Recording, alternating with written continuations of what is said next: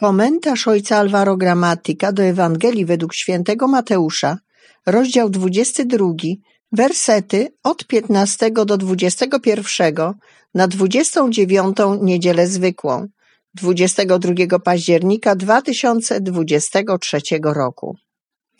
Faryzeusze odeszli i naradzali się, jakby pochwycić Jezusa w mowie. Posłali więc do niego swych uczniów razem ze zwolennikami Heroda, aby mu powiedzieli: Nauczycielu, wiemy, że jesteś prawdomówny i drogi Bożej wprawdzie nauczasz. Na nikim ci też nie zależy, bo nie oglądasz się na osobę ludzką. Powiedz nam więc, jak ci się zdaje, czy wolno płacić podatek Cezarowi, czy nie? Jezus przejrzał ich przewrotność i rzekł: Czemu wystawiacie mnie na próbę, obłudnicy? Pokażcie mi monetę podatkową. Przynieśli mu denara. On ich zapytał, czy jest ten obraz i napis? Odpowiedzieli, Cezara. Wówczas rzekł do nich, oddajcie więc Cezarowi to, co należy do Cezara, a Bogu to, co należy do Boga. W dzisiejszym fragmencie Ewangelii wyrażona jest klasyczna pokusa, którą nosimy w sobie, a mianowicie wystawianie Boga na próbę. Dlaczego jesteśmy skłonni do wystawiania Pana na próbę? Prawdą jest, że źródłem takiej postawy jest zwątpienie, że Bóg kocha nas takimi, jakimi jesteśmy i niemalże przekonanie, że będzie się gniewał na nas, jako że znamy dobrze nędzę naszego serca. Jesteśmy świadomi, niemal instynktownie, że coś jest nie tak w naszym życiu, że nie jesteśmy niewinni, że nasze uczucia nie zawsze wypływają z miłości. Nęka nas potrzeba sprawiedliwości, która naprawi nasze życie i pozwoli nam stawać w obliczu naszego sumienia i Boga, bez poczucia oskarżenia. Wątpliwość, czy jesteśmy przyjmowani i kochani pomimo naszych buntów, prześladuje nas do tego stopnia, że nie ufamy dobroci Boga. Dlatego wystawiamy Boga na próbę, aby mieć dowód Jego intencji wobec nas. Wszystko to rodzi w nas niepokój i lęk, które staramy się wypędzić, gromadząc dobre uczynki, żeby zasłużyć sobie i w pewnym sensie kupić Bożą miłość jakże trudno jest nam wierzyć w miłosierdzie Boga, w Jego dobroć, która bez względu na wszystko zawsze trwa.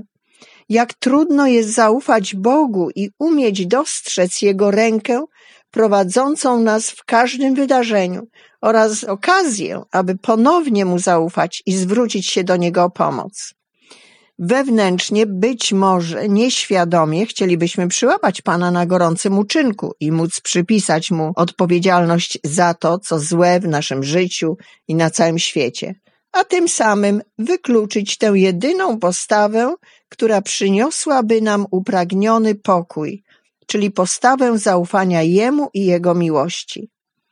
Gdybyśmy przyłapali Pana na jakimś błędzie, bylibyśmy usprawiedliwieni z naszej postawy nie musielibyśmy się zmieniać, moglibyśmy zachować dystans i nie bylibyśmy pobudzeni do zaufania mu i do oddania mu swojego życia.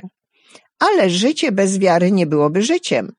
Nie można żyć w ciągłym napięciu, w ciągłej postawie kontroli. Żyjemy w takiej mierze, w jakiej ufamy Bogu. Bez wiary nie ma życia, które kwitnie, nie ma radości, nie ma wolności, nie ma nadziei. Słusznie powiedział prorok Izajasz. W nawróceniu i spokoju jest wasze ocalenie, w ciszy i ufności leży wasza siła. A prawdziwe nawrócenie to wiara w miłosierdzie, składając wszystkie nasze troski w ręce Pana, bo On troszczy się o nas. Oto Ewangelia zachęca nas, abyśmy nie bali się Boga. On zawsze nas kocha, zawsze jest nam wierny i nigdy w stosunku do nas się nie zmienia. Nie ma potrzeby, wystawiać Boga na próbę. Jeśli już, to poddawajmy próbie siebie samych, ufając Mu. Pokrzepiajmy więc nasze serca i dziękujmy za wszystko. Nie postępujmy jak faryzeusze i herodianie, którzy nie byli zainteresowani prawdą i tym, co było zgodne z prawem. Szukali jedynie dowodu przeciwko Jezusowi, aby nie musieli nawracać się na Ewangelię i wiarę w Jezusa.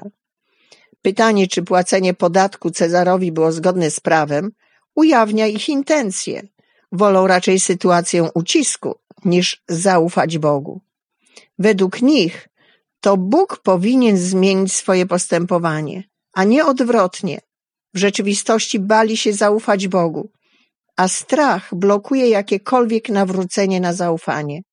Ostatecznie prawdziwym hołdem, jaki należy złożyć Bogu, jest nasze zaufanie i wdzięczność za Jego miłosierdzie, jakie zawsze nam okazuje.